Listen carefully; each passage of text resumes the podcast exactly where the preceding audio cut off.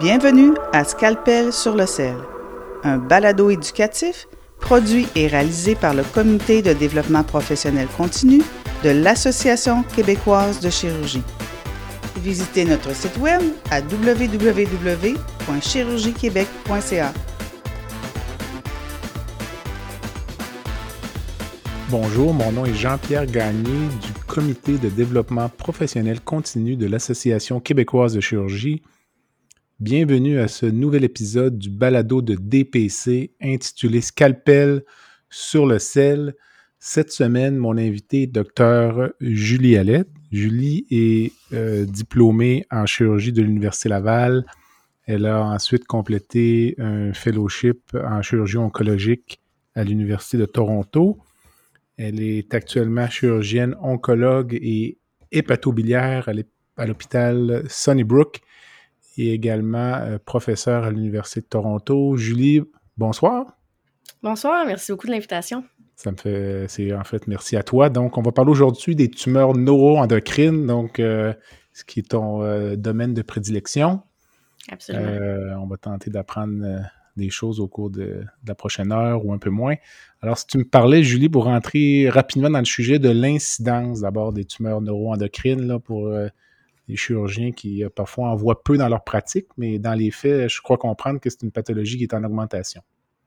Oui, absolument. En fait, c'est ce qui est intéressant avec les tumeurs neuroendocrines, c'est que traditionnellement, on les appelle des, des tumeurs ou des cancers rares, mais en réalité, ils sont de moins en moins rares. Donc, on a observé en Ontario une augmentation de l'incidence de deux virgule cinq euh, fois au cours des quinze dernières années. Puis ça aussi, ça a été observé en Europe, aux États-Unis, euh, en Asie également. Euh, donc, présentement, l'incidence là, en date euh, début des années deux mille dix, c'était à peu près de six par cent mille euh, dans la population canadienne. On pense que beaucoup de ça, ça, ça a rapport à l'augmentation de la détection, c'est-à-dire que euh, on fait plus d'endoscopie, on fait plus de C T scan, donc on va détecter des tumeurs de manière euh, un peu euh, accidentelle. Puis, est-ce que l'incidence de ces tumeurs-là, quelle est la corrélation qu'on peut faire avec la survie par rapport à ce que ça pouvait être il y a dix ans, disons euh... Mais la, la survie est excellente. Euh, y a, ça a beaucoup changé au cours des, des, des dernières décennies, euh, probablement parce que d'abord, on comprend mieux ces tumeurs-là puis on a plus de traitements possibles. Donc, on peut, euh, on peut les traiter pendant très, très longtemps. Aussi parce que, comme je le mentionnais, donc il y a euh, des tumeurs qui sont détectées de manière plus précoce ou euh, beaucoup euh, d'incidents à l'ombre. Euh, donc, ça, c'est des patients qui vont vivre très, très longtemps. Euh, ce qui est particulier des tumeurs neuroendocrines, je pense qu'il y a beaucoup de gens euh, qui connaissent ces tumeurs-là de, de cette manière-là, c'est que ce sont des tumeurs un peu en, indolentes, qu'on dit, donc qui vont euh, progresser très lentement. Ce qui fait en sorte qu'il y a beaucoup de patients qui vont avoir de la maladie active, donc qui n'est pas, euh, qui est pas curable, euh, mais qui vont vivre dix, vingt ans avec cette maladie-là.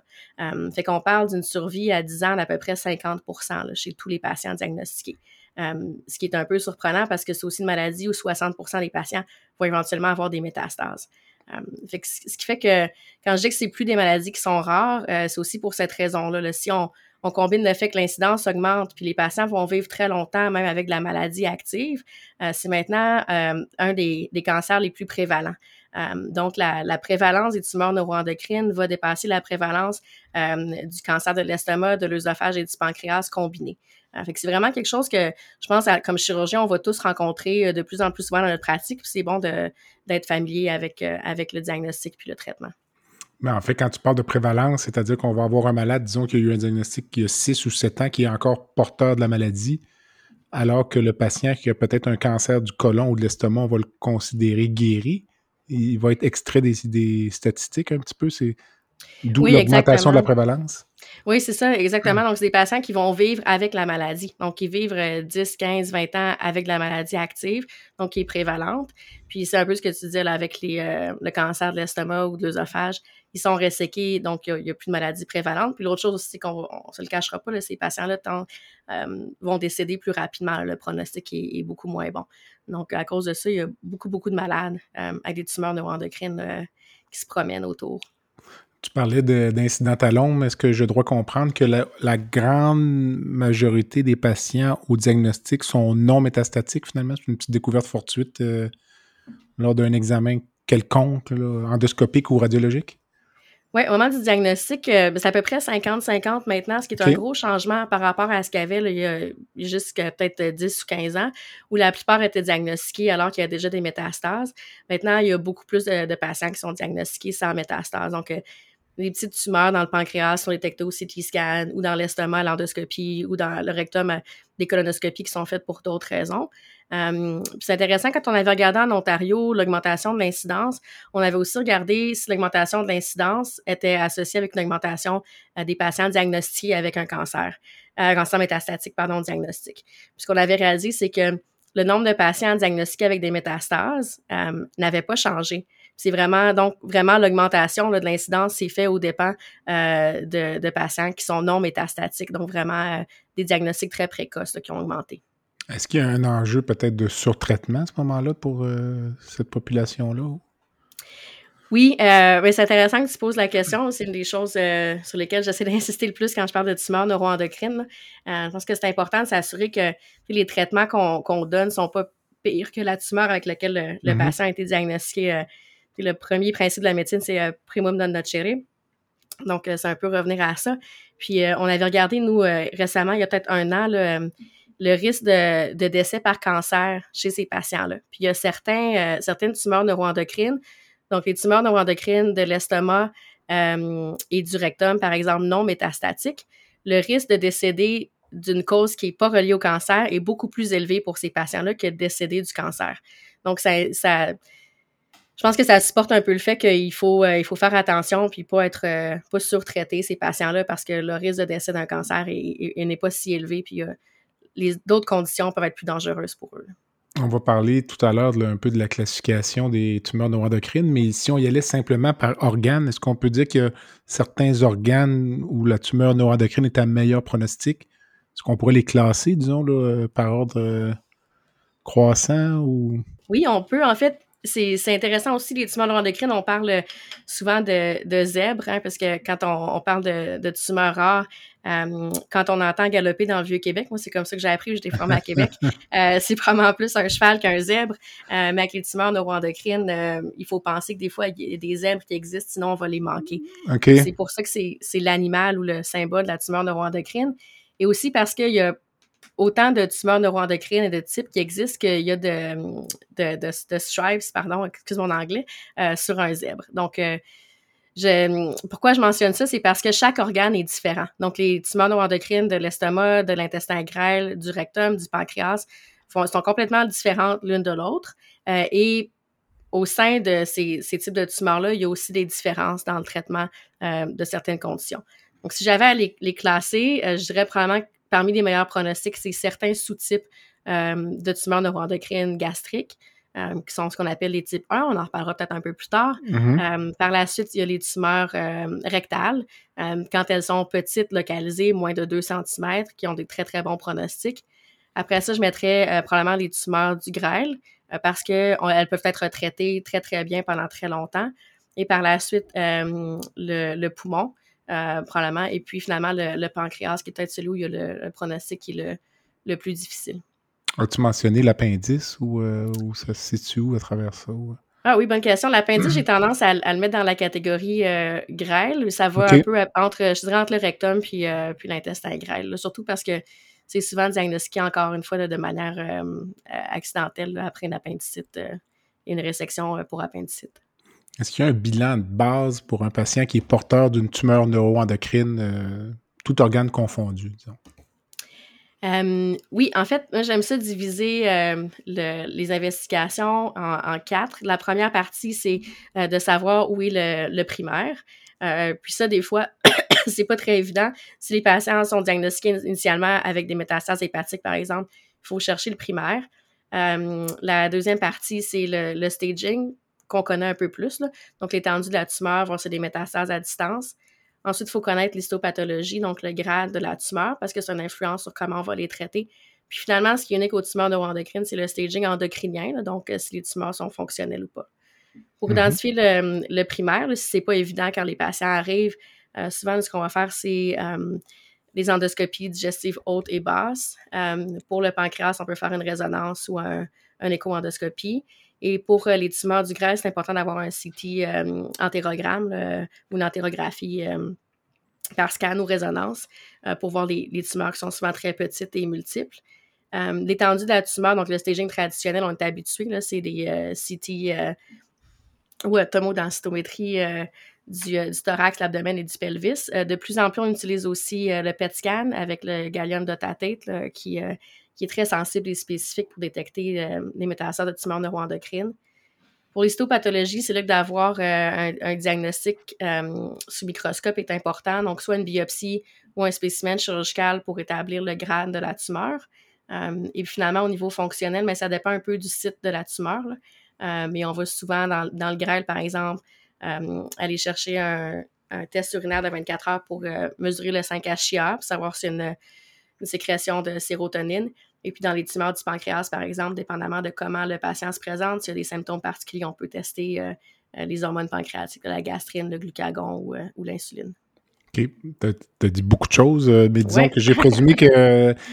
Ça, c'est peut-être la présentation du patient qui arriverait avec des métastases ou euh, on chercherait un primaire, dans le fond? Ou, euh... Oui, si on cherche un okay. primaire ou, euh, ou même quand on connaît déjà le primaire, je pense que ce okay. qui est important, c'est de se rappeler les, les principes généraux. Mm. Donc, euh, connaître le primaire. Des fois, c'est comme ça que le patient nous arrive, donc on sait déjà. Euh, l'étendue de la maladie, donc c'est des métastases à distance. Okay. Euh, le grade histologique, puis ensuite euh, le, le bilan endocrinien, là, si on, savoir si on a une tumeur fonctionnelle ou pas. OK, donc euh, des questions vraiment euh, en clinique qui seraient, mettons, on aura un patient qui a une lésion du grêle qui peut-être radiologiquement aurait l'air d'une tumeur neuroendocrine, là, on va y venir tout à l'heure, avec des lésions hépatiques. Donc, est-ce que tu ferais biopsier la lésion hépatique? Euh, oui, absolument. Okay. Parce que c'est important. Souvent, on est capable de savoir un peu euh, à l'imagerie, euh, d'avoir un haut doute que c'est une tumeur neuroendocrine, là, mais c'est important de savoir le grade, parce que si on parle de, de tumeurs de bas grade, donc les grades un ou deux, euh, c'est des tumeurs qui sont très indolentes, donc qui, qui vont être traitées différemment d'une tumeur de grade trois qui est plutôt agressive. Euh, donc, par exemple, les tumeurs de grade un ou deux vont être plutôt chirurgicales, euh, puis ont des traitements médicaux très particuliers qui, euh, qui vont traiter les tumeurs indolentes, alors que les, les hauts grades, les grades trois, c'est des tumeurs qui sont non chirurgicales, qui vont plutôt traiter avec la, la chimiothérapie cytotoxique. Là. Ensuite, tu as parlé euh, du T E P de tatate, là. Dans les ouais. faits... Euh... Est-ce qu'on doit le faire est-ce, tout le temps ou si c'est disponible? L'accès n'est pas toujours facile, donc... Euh... Oui, absolument. L'accès n'est pas très facile. En, en Ontario, entre autres, nous, on n'a pas beaucoup d'accès à l'heure actuelle. Je pense qu'au Québec, c'est, c'est plus facile présentement. Euh, je vais dire qu'en général, c'est, euh, c'est le gold standard là, du, euh, du staging pour les tumeurs neuroendocrines. Maintenant, est-ce que ça, est-ce que ça change le traitement des patients? Dans tous les cas, la réponse, c'est non, là. Donc, mm-hmm. je dirais qu'en général, euh, on va y aller plus sur des patients chez qui on va aller opérer, par exemple, parce qu'on veut savoir c'est quoi l'étendue euh, pour ajuster le geste chirurgical, s'assurer qu'on va reséquer le plus de maladies possible. Euh, ça, c'est un premier scénario. Le deuxième scénario, euh, c'est quand on pense à un traitement médical, donc parce qu'on veut savoir tous les sites de maladies pour pouvoir suivre euh, la réponse au traitement. Euh, okay. Donc, je dirais que c'est les, les deux scénarios majeurs. Le troisième, Euh, on parlait de savoir d'où vient le primaire. Des fois, c'est pas évident de trouver le primaire. À peu près dix pour cent des patients qui se présentent avec des métastases où on ne sait pas d'où ça vient. Euh, puis à ce moment-là, le, le, le P E T scan peut aider à, à localiser le primaire. Le T E P de tatate. Oui, le de tatate. Excellent. Puis tu parlais ensuite du dosage des cinq H I A urinaires. Euh, est-ce que tu le fais tout le temps? Puis ça te sert plus pour le suivi ou en quoi ça va changer ta prise en charge d'avoir une donnée... Euh, ponctuel au diagnostic? Euh, en fait, il y, a, il y a deux choses. Il y a le, le pronostic, puis après ça, il y a le, le traitement du, euh, du patient. Donc, okay. euh, je vais le faire surtout dans les sites où on sait qu'il peut avoir une sécrétion de sérotonine. Donc, on parle euh, des, neuro- des tumeurs neuroendocrines du grêle, surtout, euh, du poumon. Euh, ça, c'est les deux où il y a en général une sécrétion de sérotonine qui peut arriver. Dans certains cas très rares euh, de neuroendocrines de l'estomac ou du rectum, ça peut arriver aussi. Dans ces cas-là, je ne le ferai pas de routine, mais je vais le faire s'il y a des symptômes qui suggèrent qu'il peut y avoir un syndrome carcinoïde, là, comme de la diarrhée profuse, euh, flushing ou, euh, ou du wheezing, là, un bronchospasme. Um, okay. Puis, ce que ça va changer, d'abord, au niveau du pronostic, c'est que plus le cinq H I A est élevé, moins le pronostic est bon pour ces patients-là. Pas nécessairement parce que la tumeur est plus agressive, mais parce qu'ils peuvent euh, décéder ou avoir des, des conséquences euh, de la production élevée de cinq H I A, en particulier au niveau de la maladie cardiaque, là, où ça peut s'attaquer aux valves. Mm-hmm. Euh, puis au niveau du traitement, je dirais qu'on est plus agressif chez les patients qui ont un cinq H I A élevé. Donc, on va aller plus souvent vers une cytoréduction agressive euh, ou un traitement plus, plus actif euh, au niveau tumoral euh, avec la médication. La raison, c'est qu'on veut amener ce niveau-là le plus bas possible pour la qualité de vie des patients puis protéger aussi euh, euh, le cœur là, de, de maladies éventuelles. Avant d'aller à la pause, j'aimerais que tu me parles, parce que tu en as parlé un petit peu tout à l'heure, de la classification, si tu veux, des tumeurs neuroendocrines, le grade, euh, la différenciation, le K I soixante-dix-sept. Euh, on vient parfois un peu mêler dans tout ça, donc euh, peut-être nous faire un petit, euh, un petit résumé. Oui, donc en résumé, en fait, c'est une, orga- euh, une classification qui vient de l'Organisation mondiale de la santé qui a été euh, mise à jour en deux mille dix-sept. Donc, il y a trois grades, un, deux et trois, fait que ça, c'est facile. Mm-hmm. Euh, et puis, on regarde deux choses, la différenciation des cellules, puis le K I soixante-sept. Le K I soixante-sept, c'est un, un index là, qui est mesuré euh, sur les, les, les cellules. Il faut que le pathologiste regarde ça là, à l'œil puis compte ça manuellement. Il faut qu'il regarde la, mille cellules pour être capable de faire un indice de, de K I soixante-sept. Okay. Ce que ça indique, c'est le taux de prolifération tumorale. Plus c'est élevé, plus la tumeur prolifère rapidement. Donc, les grades un, c'est les tumeurs bien différenciées avec un K I soixante-sept en dessous de deux pour cent. Donc, très, très indolente. Les grades deux, c'est bien différencié aussi, mais là, le K I soixante-sept va être entre deux et vingt pour cent. Donc, c'est un peu une zone grise de tumeur, là, où c'est un peu moins prévisible comment ils vont se comporter. Puis après, euh, on a le grade trois qui est divisé en deux. Donc, les grades trois de, de bas grade qui sont bien différenciés avec un K I soixante-sept au-dessus de vingt pour cent. Puis les grades trois de haut grade, donc pauvrement différenciés avec un K I soixante-sept au-dessus de vingt pour cent. Ces dernières-là, quand elles sont pauvrement différenciées avec un grade trois, on les appelle des carcinomes neuroendocriniens. C'est pour les différencier des tumeurs neuroendocrines. Ça, c'est des tumeurs qui sont surtout traitées là, avec chimiothérapie, pour laquelle la chirurgie n'a pas beaucoup de, de rôle à jouer. Là. On dit souvent dans nos comités de tumeurs que le traitement de ces lésions-là s'apparente peut-être plus à celui de la, du carcinome à petite cellule. Est-ce que c'est un peu le, le discours que vous avez aussi là, dans vos cliniques de tumeurs? Oui, absolument. En fait, je pense qu'on a, on manque un peu de données hein, spécifiquement sur ces tumeurs-là parce que c'est, euh, c'est une rareté parmi euh, des tumeurs euh, qui sont peu communes. Euh, donc, ce qui se passe beaucoup, c'est qu'on n'extrapole les données euh, en cancer du poumon à petites cellules pour mm-hmm. savoir comment les traiter.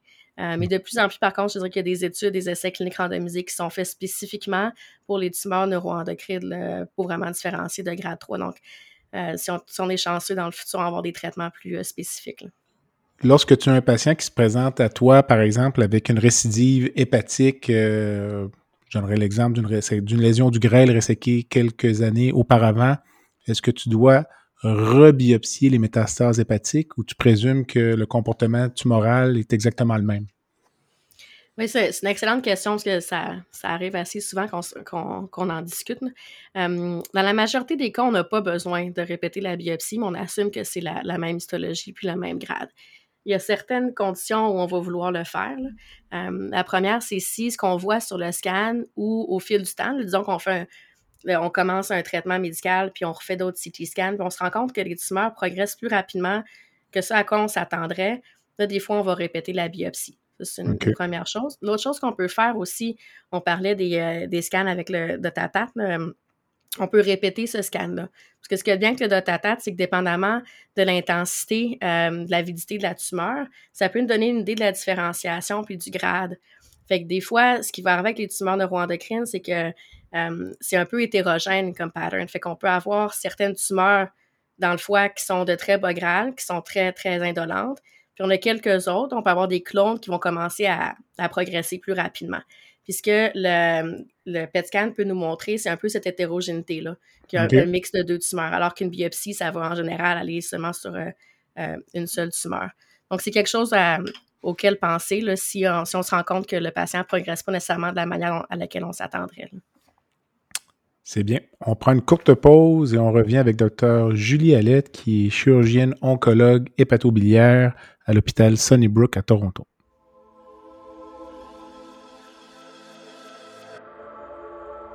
Le balado se poursuit dans quelques instants. Le contenu de Scalpel sur le sel est présenté à des fins éducatives. Nous n'offrons pas de conseils spécifiques aux patients.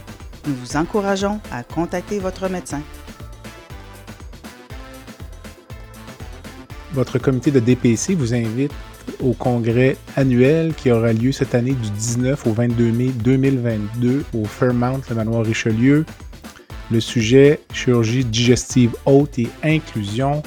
Deux invités euh, spéciaux cette année, professeur docteur Marc Van Berge-Henigouven de l'Université de Amsterdam viendra nous parler euh, du, de la prise en charge des néoplasies digestives hautes aux Pays-Bas. Et notre deuxième invité spécial sera lieutenant-colonel honoraire Sandra Perron. On vous attend donc du dix-neuf au vingt-deux mai deux mille vingt-deux au Fairmount Manoir Richelieu. Tu veux lancer ton propre podcast, mais tu ne sais pas comment t'y prendre? Pas de problème. Mouton Marketing peut t'accompagner de la conception au lancement. Envoie ton idée de podcast à bonjour à commercial go mouton point com, bonjour à commercial g o m o u t o n point com. L'univers du podcast t'attend. Julie, euh, on a fait un bon tour d'horizon en première partie d'entrevue. Si je te présentais peut-être des cas cliniques là, euh, que l'on est appelé à voir en pratique. Donc, euh, le premier cas serait, par exemple, la patiente de soixante ans, endoscopie digestive haute pour euh, dyspepsie. Il y a un petit polype au niveau du corps gastrique euh, qui n'a pas l'air d'un adénome, mais qui est définitivement un nodule. Puis là, on biopsie ou on fait une excision au cerneux. Ça revient donc à une tumeur neuroendocrine, euh, je, souvent, je te dirais, grade un, là, avec un K I soixante-sept en bas de deux pour cent. Mais euh, disons, les tumeurs neuroendocrines gastriques, comment on aborde ça, euh, c'est rare, puis c'est même compliqué compte tenu que c'est rare pour nous, là. Oui, en fait, c'est, c'est rare, à, à moins qu'on fasse des, des biopsies gastriques à, à beaucoup de gens. Là. Okay. On en trouverait beaucoup plus. Je pense que c'est beaucoup plus fréquent que ce qu'on pense. OK. Euh, tu sais, juste euh, vendredi passé, j'avais une clinique de tumeurs neuroendocrines, puis on, on en avait trois en consultation. Là. OK. Euh, c'est des tumeurs qui sont très intéressantes, parce qu'en fait, dans les tumeurs gastriques, il y a, il y a beaucoup de, de différences dans les types. Euh, mm-hmm. On est chanceux parce que le type le plus commun, c'est le type un.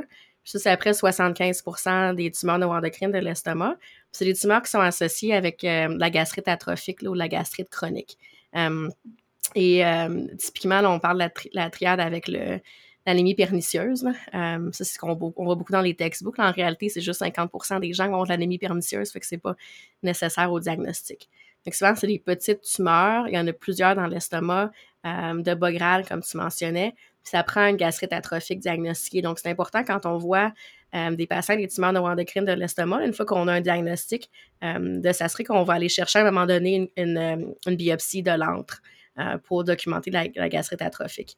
Euh, l'autre chose, c'est qu'on veut aussi mesurer la gastrine. Donc, euh, c'est des patients qui ont une gastrine qui est très élevée. Euh, Un, un petit euh, Pearl clinique, là, c'est mmh. que la gastrine, il faut la mesurer sans I P P, euh, parce que les I P P, ça peut élever la gastrine de manière euh, inadéquate. On a vu des patients là, qui ont des gastrines à cinq, six mille, dix mille, euh, puis quand on arrête les I P P pour un mois, là, ça devient normal. Un mois d'arrêt d'I P P. Oui, un mois d'arrêt d'I P P à, à peu près. Si on a des patients qui sont très symptomatiques sans I P P, là, on va les mettre euh, sous Antac là, ou sous anti-H deux là, pendant cette période-là.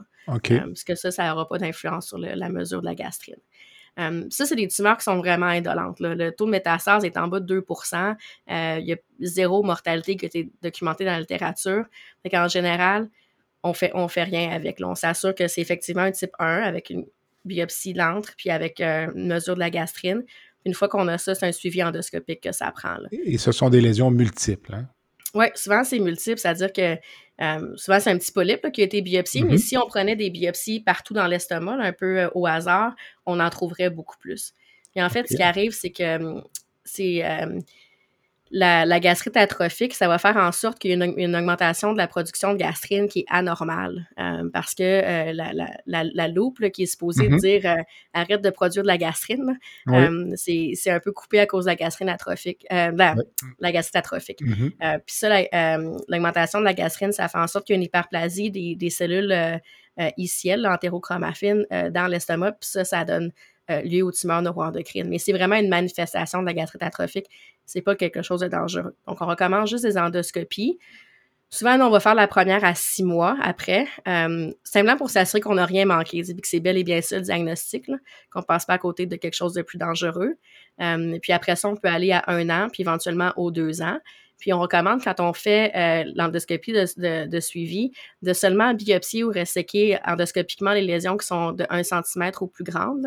Euh, c'est tentant hein, de prendre des biopsies partout, là, mais mm-hmm. si on reprend d'autres biopsies, c'est sûr qu'il y aura d'autres tumeurs neuroendocrines. Donc, on va juste euh, s'occuper de celles qui sont un centimètre ou plus. Puis la raison principale, c'est encore une fois de s'assurer qu'on ne manque pas quelque chose d'autre, c'est qu'il n'y a pas une transformation dans une tumeur neuroendocrine plus agressive ou un polype qui n'est pas une tumeur neuroendocrine puis qu'on, qu'on manque le diagnostic parce qu'on pense que, c'est, que c'était la, la tumeur neuroendocrine de type un. Mais juste pour préciser, euh, deux petites questions. La première, c'est que s'il y a une lésion unique dans l'estomac qui revient tumeur neuroendocrine, ça peut quand même être un type un parce qu'il y aurait des petites lésions subcliniques, ouais. c'est ça? Oui, okay. probablement. Puis, OK. La deuxième question, c'est euh, est-ce que vous faites un pH gastrique? Parce qu'il y a certaines euh, re- références oui, peut-être qui suggèrent. Oui, en, en théorie, euh, le pH gastrique fait partie du diagnostic. Là, en pratique, avec l'atrophie, euh, euh, la gastrite atrophique, pardon, puis euh, l'élévation de la gastrine, c'est suffisant. Le pH gastrique, là, c'est pas facile à obtenir. Mm-hmm, hein. mm-hmm. Euh, c'est quelque chose de difficile, c'est pas accessible pour tout le monde, c'est pas absolument nécessaire au diagnostic. Okay. Euh, ça va okay. l'être dans les tumeurs neuroendocrines de type deux. Fait qu'on peut parler de celle-là aussi. Euh, on est rendu là. Oui, on, on est rendu à deux. Fait que les tumeurs de type deux, c'est parmi mes préférés. C'est les tumeurs qui sont reliées aux Zollinger-Ellison. Fait qu'on on a tous entendu parler de Zollinger-Ellison euh, dans, dans notre formation. Euh, et ce qui est important de savoir, c'est que la tumeur neuroendocrine dans l'estomac avec le syndrome de Zollinger-Ellison, c'est une manifestation de, de l'élévation de la gastrine. C'est pas le gastrinome. Le gastrinome, souvent, il va, il va se trouver dans le triangle du gastrinome, ça mm-hmm. le dit, donc euh, dans le, le pancréas ou dans le duodénum. Et parce qu'il y a une élévation de la gastrine, encore une fois, il y a une hyperplasie des cellules entérochromaffines, donc on peut avoir des tumeurs neuroendocrines. Mais c'est vraiment juste une manifestation. Donc là, souvent, c'est des tumeurs aussi multifocales, qui sont plus petites, qui sont de bas grade. Euh, et euh, la gastrine est élevée. Il n'y a pas de gastrite atrophique, par contre. C'est et ça. Là, on va avoir un pH là, qui, qui va qui être... Euh, qui, qui est élevé, exactement. Mm-hmm. Donc, on va... Euh, euh, le traitement... Là, c'est-à-dire ben, ça, un pH qui est abaissé. Un, un, un, un pH abaissé, un oui, pH acide élevé. C'est ça, c'est pH ça. Acide. Exact. Augmentation d'acidité, diminution du pH. C'est ça. Euh, et donc, le traitement, ben, c'est le traitement du gastrinome. Fait qu'il faut trouver le gastrinome, puis après ça, le traiter. Puis ça, c'est dans le chapitre des, des tumeurs neuroendocrines du pancréas puis de l'estomac, euh, puis du duodénum. Mais euh, ouais, donc c'est... Euh... La localisation dans l'estomac des lésions, est-ce qu'on on s'attend à les trouver plus fundiques, euh, antrales ou diffuses? Euh, souvent, on, on peut les trouver un peu partout. Là. On a okay. tendance à les trouver souvent plus euh, dans le fundus ou dans c'est le corps, ça. Mais je pense que ça dépend juste où est-ce qu'on va faire les biopsies. OK, souvent, OK, OK. On est rendu au type trois. Oui, les types trois et quatre, bien, celles-là sont, sont un peu plus tannantes, là, en bon québécois. Euh, c'est vraiment, c'est, c'est des cancers typiques, là, quand on parle de, de cancers plus traditionnels. Donc, les types trois, ça s'apparente beaucoup euh, à l'adénocarcinome gastrique. Mm-hmm.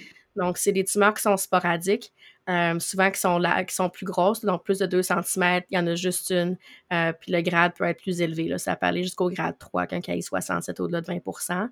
Euh, puis ces tumeurs-là ont tendance à avoir des métastases, euh, de, on dit de vingt-cinq à soixante-quinze pour cent, là, euh, mais en général, vont, vont avoir des métastases un jour, puis une mortalité qui est plus élevée là, de cinquante pour cent à cinq ans. Donc ça, on les traite plutôt comme des, des, des adénocarcinomes gastriques. Euh, S'il n'y a pas de métastase, euh, on va aller les resséquer là, avec une, une chirurgie oncologique, donc une gastrectomie subtotale ou totale, dépendamment de la localisation, puis une, une lymphadenectomie aussi. La lymphadenectomie. Il y a ouais. parfois aussi des tumeurs mixtes un peu. Hein. J'ai parfois des composantes neuroendocrines avec endocrines avec adénocarcinome qu'on peut voir. Oui, bien celles-là sont, sont super intéressantes aussi. euh, en fait, c'est ce qu'on, a, qu'on appelait avant les MANEC. Fait que peut-être que les gens ont entendu parler de MANEC. Euh, maintenant, avec la nouvelle classification, on les appelle MINEN. C'est un, un nom un petit peu étrange, euh, mais c'est Mixed, euh, mixed Neuroendocrine Neoplasia. Mm-hmm. Euh, et puis, en fait, pour que ça soit réellement un MINEN, il faut qu'il y ait trente pour cent de chaque composant. Donc, trente pour cent d'adénocarcinome, trente pour cent de tumeurs neuroendocrines. Des fois, on a moins que ça. Par exemple, avoir un adénocarcinome avec de la différenciation neuroendocrine, ça reste un adénocarcinome s'il y a moins de trente pour cent de composantes neuroendocrines. Ces tumeurs-là sont traitées selon leurs composantes de plus haut grade. Donc, si c'est un adénocarcinome pas vraiment différencié avec une tumeur neuroendocrine bien différenciée de bas grade, on traite comme un adénocarcinome. Si c'est une tumeur neuroendocrine, euh, la composante n'est pas vraiment différenciée avec un haut grade, on va traiter comme une tumeur neuroendocrine. Donc, ces cas-là doivent être discutés en, en comité de tumeurs souvent là, pour vraiment déterminer si on y va plus du côté chirurgical ou, euh, ou médical. Oui, ouais, absolument. Je pense que ça vaut la peine aussi d'avoir euh, une, une deuxième opinion de pathologie. Donc, d'avoir euh, le, le cas revu par un, un deuxième pathologiste souvent. OK. Euh, une appendicectomie chez une patiente de vingt-cinq ans, puis euh, le rapport revient euh, tumeur neuroendocrine de l'appendice. Donc, euh, on, on a le rapport de pathologie devant nous. Là. Qu'est-ce qu'on recherche dans le rapport, puis en, comment on va prendre en charge le patient selon ce qui est au rapport. Oui, mais ça, c'est une question typique en chirurgie générale. Je me rappelle les pratiques d'examen oraux. Euh, puis on dit toujours, bien, ça dépend de la différenciation, euh, euh, de la taille, puis euh, des facteurs de risque là, sur, euh, sur le rapport de pathologie. Euh, Puis, on, on parle souvent de moins de un centimètre, on n'a pas besoin de les opérer. Euh, plus de deux centimètres, il faut faire une, une hémicolectomie de complétion. Puis, entre un et deux centimètres, ça dépend des facteurs de risque. Je dirais mmh. que, en réalité, là, c'est, ça, c'est toujours intéressant de regarder pourquoi on fait les choses. Là. Cette classification-là, ça vient d'un un papier dans le New England qui date de dix-neuf cent quatre-vingt-sept, là, dans okay. lequel il y avait à peu près cent vingt patients. Puis parmi ces cent vingt patients-là, il y en avait à peu près vingt qui avaient des tumeurs entre un et deux centimètres. Puis après ça, là, tout notre enseignement en chirurgie euh, va découler de, de ces vingt-trois patients-là. Fait que, okay. je dirais qu'en pratique, là, présentement, si c'est des tumeurs qui sont bien différenciées, euh, qui n'ont pas d'envahissement dans le méso-appendice euh, et euh, qui sont en marge saine, donc qui ont une, une résection R zéro avec l'appendicectomie, euh, si elles mesurent moins de deux centimètres, on n'a pas besoin de faire une, une hémicolectomie droite. Là. Euh, moins de deux centimètres. Okay. Moins de deux centimètres, c'est ça. Puis en, en fait, puis la raison pour ça, c'est que l'hémicolectomie, on l'a fait pour aller chercher les ganglions là, en se disant qu'on va peut-être trouver des ganglions qui sont microscopiques puis que ça va mm-hmm. changer le pronostic des patients. En réalité, il y a des études de, de population qui ont été faites aux États-Unis avec le registre SEER, puis ça démontre qu'il n'y a pas de différence dans la survie de ces patients-là. Par contre, on peut créer beaucoup de différences dans leur qualité de vie. Là. Les patients avec des hémicolectomies droites peuvent avoir des fuites, peuvent avoir de la diarrhée chronique. Euh, souvent, ce sont des patients jeunes. Fait que l'hémicolectomie droite peut avoir beaucoup de répercussions sans nécessairement avoir de, de bénéfices bénéfice. pour la survie. Plus mmh. que deux centimètres, ben, je dirais que mon impression personnelle, c'est que probablement qu'on n'a pas besoin de resséquer autant de côlon droit que ce qu'on fait, là, mais en l'absence de meilleures données à l'heure actuelle, c'est encore ce qu'on fait là, parce qu'il y a un risque plus élevé de, de métastase à distance en théorie. Fait que plus que deux centimètres, là, on fait la, la résection euh, colique. Donc, tout rapport de pathologie d'une appendicectomie avec une tumeur neuroendocrine, je devrais avoir la différenciation et le K I soixante-sept. Oui, exact. Sinon, on ne peut pas euh, mais sinon, c'est un, c'est, ouais, c'est un peu difficile. Puis la, la, taille, de la, la taille de la tumeur, euh, la marge également, mm-hmm. puis euh, le, s'il y a un envahissement dans le méso-appendice. Dans le méso, c'est ça. Si l'appendice était perforé, disons, là, si on commence à rentrer dans les... Oui, mais ça arrive souvent, hein, hein? parce que c'est un peu la, la, la pathophysiologie ouais. de l'appendicite. Là. Okay. Euh, mais ça, ça ne change pas grand-chose. Okay. En fait, ça ne change pas le risque de métastase ganglionnaire. Euh, si La seule chose que ça peut changer au fil du temps, c'est que si ça a perforé donc, euh, à l'extrémité de l'appendice puis que la tumeur mm-hmm. était là, en ouais. théorie, il y a un risque de dissémination péritonéale au fil des années. Encore là, ça va prendre des années pour que ça soit démontré là, sur, un, sur un scan parce que ça, ça progresse de manière très lente, ces tumeurs-là. Euh, puis le fait d'aller resséquer le côlon droit, ça ne va rien changer hein, à ce risque-là. Donc, okay. euh, puis si ça arrive, ça va être détecté euh, au monitoring, puis à ce moment-là, bien, ça peut être traité très facilement. Là. Le patient qui aurait eu une appendicectomie euh, sans imagerie préopératoire, puis que ça revient, mais donc une lésion de un centimètre que tu ne voudrais pas opérer, est-ce que tu vas quand même compléter par un C T scan euh, thorax abdo-pelvien? Oui, à l'heure actuelle, on le fait. Là, euh, ben c'est plus pour être sécuritaire, je dirais, okay. euh, que d'autres choses. Là, c'est rare qu'on trouve quoi que ce soit. Euh, la chose que je dirais, c'est quand on fait ça, de faire attention euh, à quel moment on le fait après l'appendicectomie, parce que souvent, on va avoir des ganglions exact. qui vont être plus... Euh, Euh, qui vont être plus gros parce qu'il y a une réaction inflammatoire à la suite de la chirurgie. Donc, euh, souvent, on va attendre de quatre à six semaines là, pour s'assurer qu'on n'a pas comme de, de faux positifs là, sur euh, okay. la maladie ganglionnaire qui nous pousserait à faire une hémicolectomie droite qui n'est pas forcément nécessaire. quatre à six semaines de délai. Ouais. Puis, est-ce que ce serait pertinent de faire une coloscopie longue ou… Euh, mais c'est une bonne question. Euh, Traditionnellement, je sais que c'est, c'est beaucoup discuté. Là. Euh, nous, récemment, on a, on a regardé euh, c'est quoi le taux de deuxième cancer chez des patients avec des tumeurs neuroendocrines. Euh, puis c'est élevé par rapport à la population en général, mais dans le, la tumeur neuroendocrine de l'appendice, on n'a pas trouvé d'augmentation euh, de cancer colorectal. Donc, euh, je ne pense pas que ça soit absolument nécessaire. Là. OK. Parfait. Un autre petit cas clinique, donc, c'est le cas du patient qui a passé un... Les patients sont extrêmement imagés de nos jours euh, pour toutes sortes de raisons. Donc, euh, le patient a passé un scan abdo-pelvien. On décrit une lésion au niveau du mésentère qui a l'air un peu rétractile. Ça ressemble à une tumeur euh, neuro-endocrine. Donc, euh, il n'y a pas de métastase. On a peut-être fait un P E T de tatate si c'était disponible, mais toujours est-il qu'on en vient à considérer qu'il y a une indication chirurgicale. Euh, on va en salle d'opération. Comment est-ce qu'on aborde donc ça? De... Donc, chirurgicalement, il y a une lésion effectivement mésentérique euh, indurée avec une rétraction un peu du mésentère. Ça a l'air d'une tumeur neuroendocrine. Parfait. Mais souvent, c'est, c'est très typique à l'imagerie. On peut, euh, mm-hmm. on peut s'en rendre compte des, des tumeurs qui, euh, qui sont hyper intenses là, en phase artérielle surtout. Euh, puis l'espèce de réaction desmoplasique là, de la... Mm-hmm. de la masse mésentérique. Il euh, n'y a, a pas grand-chose d'autre qui ressemble à ça, là, à l'imagerie. Euh, fait une fois en chirurgie, le principe, c'est d'enlever toute la maladie ganglionnaire. Euh, ça, c'est la première chose. Euh, puis, parce que si on laisse la maladie mésentérique, euh, ça peut récidiver, ça peut croître, puis la réaction desmoplasique est souvent euh, pas proportionnelle à la, à la tumeur ou à, aux ganglions qui sont là. C'est-à-dire qu'on peut avoir une très petite lésion, une très petite lésion résiduelle et beaucoup de réactions desmoplasiques. Puis ça, ça gâche la vie des patients. Là. Quand ils ont des, euh, des, des mésentérites desmoplasiques, euh, il peut y avoir de, de l'ischémie mésentérique, de l'angine mésentérique, euh, des obstructions en répétition. Puis souvent, c'est à un moment où on n'est même plus capable d'opérer ou de faire quoi que ce soit. Puis ces patients-là là, sont, sont misérables. Ils ont, puis ils ne meurent pas de leur tumeur. Fait que, bref, essayer d'enlever tous les ganglions pour prévenir ces choses-là. OK. Euh, Le, le truc pour ça, c'est, c'est vraiment là, de complètement mobiliser euh, le, le mésentère. Fait que souvent, on voit la masse ganglionnaire et on a l'impression qu'elle est très haut sur l'axe mésentérique puis que ça ne sera pas ressécable. Euh, mais une fois qu'on, a, qu'on mobilise tout puis qu'on va jusqu'à la, à la racine du mésentère, là, près, près du, euh, du troisième duodénum, là, euh, ils vont être beaucoup plus distales que ce qu'on pensait sur l'axe mésentérique puis ils sont plus faciles à resséquer. Ça, c'est la première chose. La deuxième chose, c'est qu'on n'a pas besoin d'avoir des marges R zéro. Là, une marge R un, c'est suffisant euh, si, si la tumeur le demande pour être capable de tout enlever avec une quantité d'intestin raisonnable à resséquer. Euh, donc, on peut être juste sur la, le, le ganglion. On n'a pas besoin d'avoir là, une marge mésentérique qui, qui est très grande. Puis c'est important d'essayer de préserver de la, de la, de la longueur intestinale pour ces patients-là, parce qu'ils vont peut-être avoir une, un syndrome de carcinome de la gladiarée dans le futur ou parce qu'ils vont peut-être avoir d'autres résections intestinales dans le futur. Okay. Puis, le, je dirais le troisième principe, c'est de chercher les autres tumeurs mm-hmm. neuroendocrines. Je sais que traditionnellement, là, on dit que c'est un tiers qui, euh, qui ont des tumeurs neuroendocrines synchrones, donc multiples. Euh, en réalité, là, il y a des données qui, qui arrivent maintenant qui nous disent que c'est probablement plus de l'ordre de cinquante à soixante pour cent.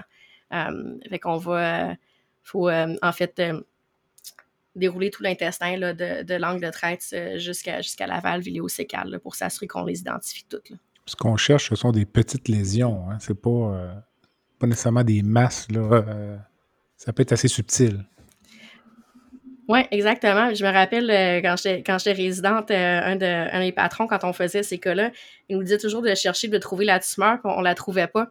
Puis il dit, bien, c'est facile. Lui, il la trouvait toujours du premier coup parce qu'il trouvait la masse mésentérique. Puis si on va directement en face, on va trouver la lésion qui parfois fait juste cinq millimètres okay. puis qui crée une masse mésentérique monstre. Euh, donc oui, il faut, faut porter attention. Faire, c'est des petites lésions euh, indurées euh, qui peuvent être antimésentériques ou mésentériques. Euh, puis tu sais, quand on dit que la taille n'a pas d'importance, là, ben, je pense que dans ce cas-ci, euh, ça le démontre bien. Là, c'est des très petites lésions qui donnent beaucoup de maladies métastatiques. S'il si y a plusieurs lésions synchrones, là, jusqu'à quel point tu vas sacrifier du grêle pour enlever toute la maladie euh, qui est souvent millimétrique au niveau du grêle? Puis en même temps, on n'est pas, pas toujours certain que tous ces petits nodules-là sont tumoraux, bien que, en général, on, ça va avec la clinique. Là, donc, euh... oui, mais c'est toujours une question de jugement. Hein, des fois... Euh... Mm-hmm. Euh, la première chose, c'est que la majorité de ces lésions-là vont, vont être localisées dans les derniers cent centimètres là, de, de l'ion terminal. Il euh, y, y a des chirurgiens qui ont, qui ont fait un mapping intéressant de, de ces lésions synchrones-là. Fait que souvent, avec euh, une résection de l'ion, là, on va s'en sortir et pouvoir toutes les resséquer. Okay. Si c'est plus diffus que ça, euh, je dirais que c'est toujours de mesurer la quantité d'intestin qui serait euh, qui reste. Là. Fait que moi, ce que je fais, c'est que je mets, un, je mets une suture là, sur la, la première que je trouve, là. mm-hmm. euh, juste pour la marquer, puis sur la dernière, puis après ça, je mesure qu'est-ce qu'il y a, si je recycle l'ensemble, combien est-ce qu'on laisse. Euh, si on si on n'a pas d'intestin court, ben à ce moment-là, on recycle toutes les lésions. Sinon, ben, je te dirais que l'important, c'est de recycler celles qui sont associées avec la maladie ganglionnaire, donc la masse mésentérique. Puis des fois, il faut en laisser le plus proximal là, pour sauver de l'intestin. Un autre message, c'est aussi quand on est capable de sauver la valve iléosécale, mm-hmm. euh, parce que ces patients-là, s'ils ont de la diarrhée dans le futur, là, ça fait une grosse différence d'avoir une valve iléosécale ou pas. Là, donc, le, le plus possible, d'essayer de, euh, de, de l'épargner. Là. Le clinicien qui aurait devant lui là, plusieurs lésions, les, les résections, disons, segmentaires du grêle ou même à la limite euh, résection partielle de la paroi pour enlever des primaires, est-ce que c'est, c'est inutile compte tenu de la physiopathologie de la maladie? Parce que là, il y a... Oui, mais tu sais, c'est, c'est des lésions qui sont très petites puis mmh. qui n'ont pas de maladie ganglionnaire associée, donc dans la direction de la lésion. Là. Ouais. Euh, je pense que c'est, c'est, c'est correct aussi de les laisser okay. en place. Là, parce okay. que mais après ça, de les suivre. Euh, mais les enlever les... localement, c'est, no, c'est non pertinent. Ça. On est mieux de les laisser là, probablement. Mais je pense que ça crée plus de, de risques okay. que de bénéfices. Là, euh, parce que peut-être que ces lésions-là ne vont, vont pas créer de problème dans le futur non plus. D'accord. Euh, donc, si ça, s'il y a beaucoup de risques, de pas nécessairement toutes les reséquer. Idéalement, c'est mieux de tout reséquer. Oui, idéalement, mais après ça, bon, ben, l'idéal, ça se confronte des fois oui, à la pratique. Là. Tout à fait. Euh, l'autre chose qu'on voit aussi souvent, c'est euh, des marges positives là, macro- euh, microscopiques. Euh, puis on a beaucoup de références pour ça. Là. Fait que si vous faites une résection du grêle, puis là, la marge, ça dit qu'il y a de la maladie neuroendocrine microscopique, ça ne vaut pas la peine de retourner puis de réviser la marge. Euh, c'est des patients qu'on va pouvoir suivre, puis peut-être que ça va devenir euh, un problème dans le futur. En général, la marge microscopique, là, ça ne va pas se présenter comme une problématique dans le futur. C'est plus la marge mésentérique dont tu parles. Là. Tu parlais de résection R un les, tout à l'heure. Euh, ou... Les deux, oui. Okay. Les, les deux, en fait. La marge okay. mésentérique, mais la marge intestinale aussi. Là. OK. Alors, la question qui tue, euh, doit-on faire une cholécystectomie complémentaire lorsqu'on on fait une résection intestinale pour une tumeur neuroendocrine? Oui. La réponse, c'est oui, okay. mais pas pour la raison que tu penses. OK. Euh... Moi, je n'ai rien dit, là. Okay. Non, non, mais je sais à quoi tu penses. Le, non, en fait, parce que c'est un, c'est un enseignement un peu euh, traditionnel en chirurgie, là, c'est-à-dire que les analogues de la somatostatine qu'on utilise pour le traitement des tumeurs neuroendocrines euh, vont augmenter le risque de cholelithiase. Donc, en général, on dit, bien, reséquer la vésicule, comme ça, il euh, n'y a pas de risque de maladie euh, biliaire dans le futur. Mm-hmm. Euh, en réalité, là, c'est vrai, il y a plus de cholelithiase avec les analogues de la somatostatine, euh, mais on sait pas, on n'a aucune évidence que ces cholelithiases-là sont euh, symptomatiques ou sont problématiques. C'est la même chose que dans la population générale, il y en a juste vingt pour cent qui sont symptomatiques, qui ont besoin d'être reséqués. Bien, c'est probablement un peu la même chose. Donc, je pense qu'il y a beaucoup de vésicules qui ont été sacrifiées au fil des années à cause de, de ce problème-là. Mm-hmm. Euh, La raison, je pense, pour laquelle il faut penser à enlever la vésicule biliaire, dans, pour moi, c'est un peu différent. C'est à cause des traitements des métastases hépatiques. Donc, tu sais, on l'a dit au début, là, près de soixante pour cent des patients qui ont des métastases dans, durant leur, leur trajectoire là, avec la, la tumeur neuroendocrine. Puis, un des traitements principaux, bien, c'est l'embolisation hépatique. Et une des complications majeures d'embolisation hépatique, c'est la cholécystectomie isché- euh, ischémique. Euh, donc, euh, si c'est possible d'enlever la vésicule, mais après ça, c'est plus un problème quand on a besoin de traiter les métastases. Okay. Donc, en général, ce que, ce que je dirais, c'est si c'est facile à faire, là, puis ça ne demande pas une, une, une incision supplémentaire, euh, okay. pensez à l'enlever.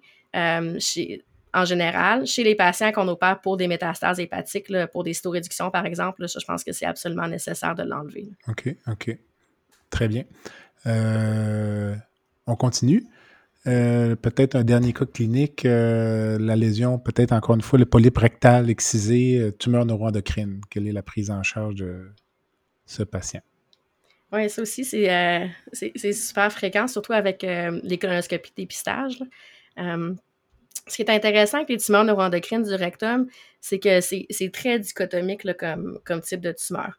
Donc, la majorité, là, à peu près quatre-vingt-quinze pour cent, c'est des T un, donc des tumeurs de moins de un centimètre euh, qui euh, vont jusqu'au niveau de la sous-muqueuse, mais qui n'envahissent pas au-delà de ça. Ces tumeurs-là, donc moins deux centimètres jusqu'au niveau de la sous-muqueuse, le risque de maladie ganglionnaire là, il est à peu près de un pour cent, puis le risque de métastase il est en bas de un pour cent. Puis personnellement, je pense que ces données-là, ça vient de patients qui avaient, été, euh, qui avaient mal été classifiés dans leur diagnostic. Donc bref, le, le risque de, de dissémination de la maladie est presque nul. Donc, chez ces patients-là, ce qui est important, c'est juste d'avoir une résection complète. Euh, puis la raison, c'est que si on a une résection complète en marche saine, bien, les recommandations à l'heure actuelle, c'est qu'ils ont besoin de rien d'autre. Il n'y a même pas de suivi euh, d'endoscopie ou d'imagerie qui est nécessaire. Là, ils peuvent euh, quitter l'hôpital, euh, vivre leur vie et puis plus avoir à s'en préoccuper. Okay. S'il y a une marge qui est positive, euh, R un ou R deux, à ce moment-là, on a besoin de, de faire de, un suivi avec imagerie, avec endoscopie pour s'assurer qu'il n'y a pas de récidive puis le traiter quand ça arrive. Est-ce qu'il y aurait lieu quand... de faire une résection en douanale ou par T E M? Si, euh... Oui, exactement. Okay. Ça, ça a beau... le, le T E M, là, ça a beaucoup changé le traitement de, de ces maladies-là. Euh, donc, souvent, ce qui arrive, c'est qu'il y a un petit polype là, qui a été biopsié. Puis souvent, comme tu sais, c'est une grosse biopsie pour un petit polype, fait qu'on pense que c'est tout, euh, tout resséqué comme ça. Mm-hmm.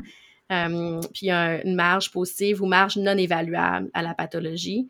Fait que dans ces cas-là, nous, ce qu'on fait, c'est qu'on les réfère pour T E M. Euh, souvent, nos chirurgiens colorectaux vont aller euh, tatouer Euh, la cicatrice là, de, de la polypectomie, puis ils vont faire une résection euh, euh, d'épaisseur, euh, d'épaisseur totale, là, mm-hmm. de toute la paroi rectale euh, circulaire autour de la cicatrice. Puis ça, ça fait deux choses. Un, ben ça, ça identifie s'il y avait de la maladie résiduelle. Puis deux, ben, s'il y a de la maladie résiduelle, ça claire, ça, ça claire la marge. Là. Euh, donc après ça, ces patients n'ont pas besoin de suivi. Puis, euh, euh, Aucun suivi. Oui, exactement. Donc, euh, ça, c'est, okay. ouais, c'est mm. les... Les T un, puis euh, tout ce qui est au-delà de ça, donc plus que deux centimètres ou qui envahit euh, plus en profondeur, mais là, c'est un traitement complètement différent, là, qui est euh, très similaire au traitement euh, d'adénocarcinome du rectum, donc euh, résection oncologique là, qui est nécessaire avec une, une résection antérieure basse ou euh, dépendamment de la localisation.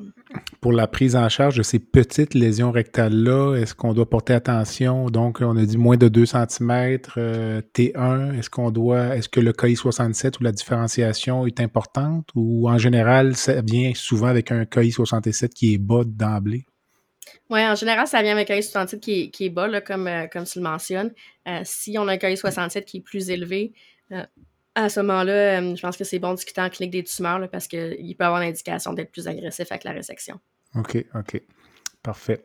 Globalement, là, la, on va dire la tumeur neuroendocrine, euh, soit de l'appendice qui aurait été opérée ou du grêle qui aurait été opéré, euh, le suivi au long cours, là, les grandes lignes euh, au niveau euh, paraclinique.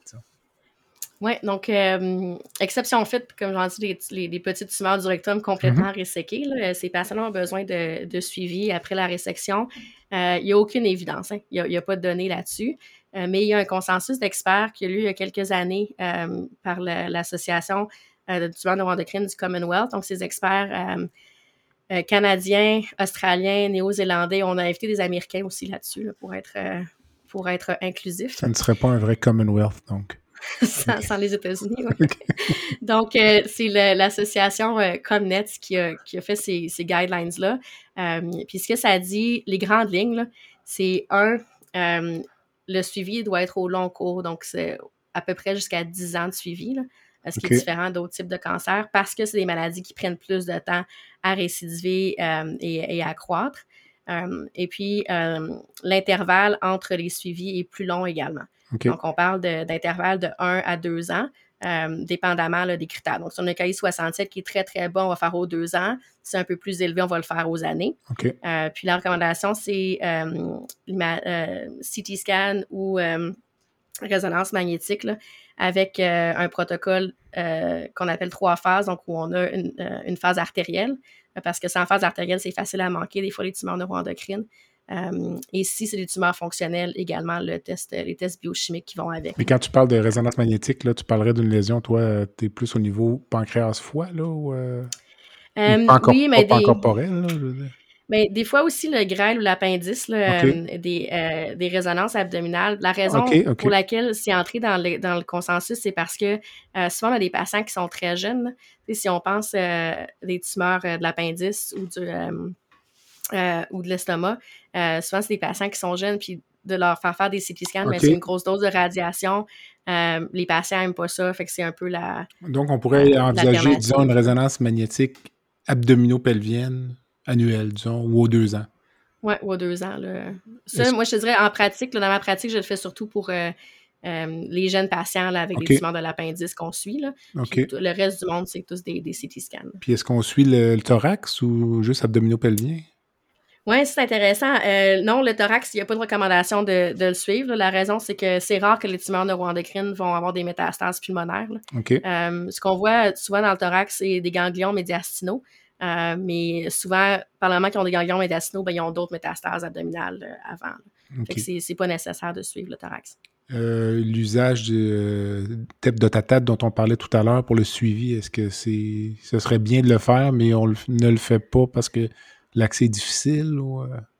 Mais non, je pense pas que ça serait nécessairement bien de le faire. C'est, à, à l'heure actuelle, on ne sait pas. Je pense que okay. de faire euh, des PEP de tatate pour tout le monde en suivi, là, c'est probablement... Euh, Euh, comme en, en anglais, on dirait de l'overkill. Là. Okay. Euh, c'est, c'est pas forcément nécessaire. Il y a probablement des patients sélectionnés chez qui ça vaudrait la peine de le faire. Euh, mais à l'heure actuelle, là, de recommander ça pour le suivi en général, là, je pense que c'est pas nécessaire. OK. Et euh, en termes biochimiques, là, on a parlé en début d'entretien des cinq H I A urinaires. Est-ce que tu les fais au suivi? Ouais, donc, si les, les patients avaient euh, un cinq H I A élevé au diagnostic, oui, je vais le faire au suivi. Euh, c'est ce qui est recommandé. Maintenant, en pratique, là, faire une collecte d'urine des vingt-quatre heures pour les patients, là, c'est pas ce qu'il y a de plus plaisant, non. On va se le dire. Ouais. Euh, en général, ce que je vais faire, c'est que je le fais comme euh, une fois sur deux. Là. Fait okay. qu'il y a un suivi où je le fais pas, il y a un suivi où je le fais. Euh, puis si les s'il y a de la récidive, là, qu'on voit de la récidive à l'imagerie ou qu'il y a des symptômes, ben là, on peut le faire également. Là. Puis si tu ne l'as pas fait au diagnostic, tu ne le feras jamais ou tu vas peut-être quand même l'introduire dans, dans ton suivi? Euh... Ben, on, on peut le faire. Là, je veux dire, ça, ça, y a, y a pas, y a pas de mal à le okay. faire. Là. Ce qui arrive, c'est que s'il n'y a plus de maladie visible, ben, c'est rare que les cinq H I A vont être élevés. Okay. Hein, que c'est, euh, s'il n'y a pas de maladie visible, je ne pense pas que c'est nécessaire de le mesurer. Est-ce, la chromograline A, est-ce que c'est euh, au cimetière, ça, de, des tests paracliniques? Oui, mort et enterré, s'il vous plaît. Inutile, OK, parfait. Euh, en fait, c'est... C'est un ancien marqueur, hein, puis okay. c'est, c'est ni sensible ni spécifique. Là. Okay. Euh, moi, je dis à un patient que s'ils toussent très, très fort, leur chromograline A va augmenter dans l'heure qui suit. Là. Okay. Euh, puis j'exagère à peine. Euh, donc, il n'y a pas de sensibilité, il n'y a pas de spécificité à la chromograline A. En général, je pense que ça crée plus d'anxiété chez les tout patients puis chez les cliniciens parce qu'on voit que ça augmente, puis là, tout le monde est très stressé, mais en réalité... Euh, il n'y a rien, puis ça va redevenir normal la fois d'après sans avoir rien fait. Là. Okay. Euh, fait que la plupart des, des recommandations maintenant disent de, de ne pas faire de chromograline H. Je pense qu'il faudrait le retirer des formulaires de, de tests de laboratoire. Excellent. On va faire ça, cette recommandation-là. Donc, euh, avant de conclure, aurais-tu peut-être quelques messages clés que tu aimerais laisser à nos auditeurs concernant la prise en charge des tumeurs neuroendocrines? Oui, bien... Premièrement, je dirais que, comme on l'a mentionné, là, toutes les tumeurs neuroendocrines ne, ne sont pas nées égales et euh, sont, il y a beaucoup d'hétérogénéité. Donc, c'est important de faire un bon bilan euh, pour savoir exactement à quelle tumeur neuroendocrine on a affaire, puis d'individualiser le traitement. Fait que ça, c'est euh, la première chose.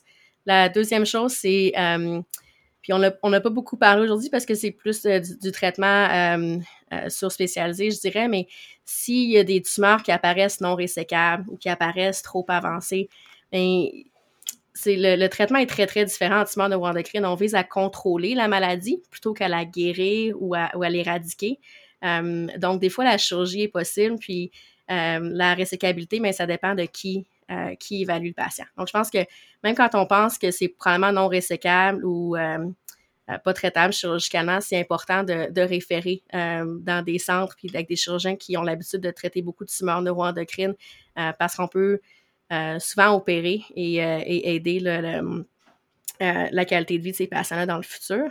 Euh, puis le troisième message, bien, c'est de penser aux tumeurs neuroendocrines. On parlait du zèbre. Là. Euh, si mm-hmm. on ne pense jamais à un zèbre, ben, on ne le trouvera pas.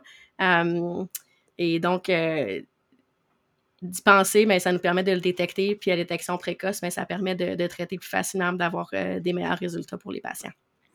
Alors, merci. Ceci complète donc mon entretien avec Dr Julie Hallet, qui est chirurgienne oncologue et hépatobiliaire à l'hôpital Sunnybrook de Toronto. Julie, merci.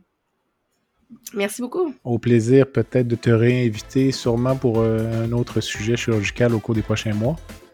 Oui, mais ça me fait toujours plaisir de, d'avoir une chance de parler de médecine en français. Excellent, ouais. Je retiens l'idée. Et donc, le comité de D P C de votre association vous euh, remercie euh, pour votre euh, écoute et vous invite à rester près de votre téléphone car nous allons continuer à vous soumettre d'autres balados tout aussi intéressants. Sur ce, merci et bonne fin de journée.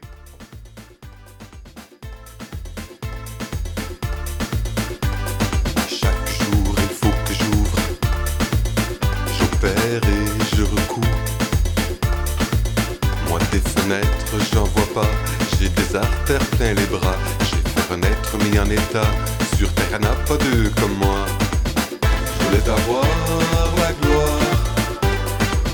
Je l'ai eu dans le bloc opératoire. Je voulais avoir la gloire.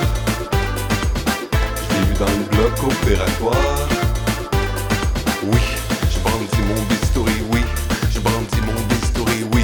Je brandis mon bistouri, oui. Je brandis mon bistouri. Je voulais avoir la gloire. Je l'ai eu dans le bloc opératoire.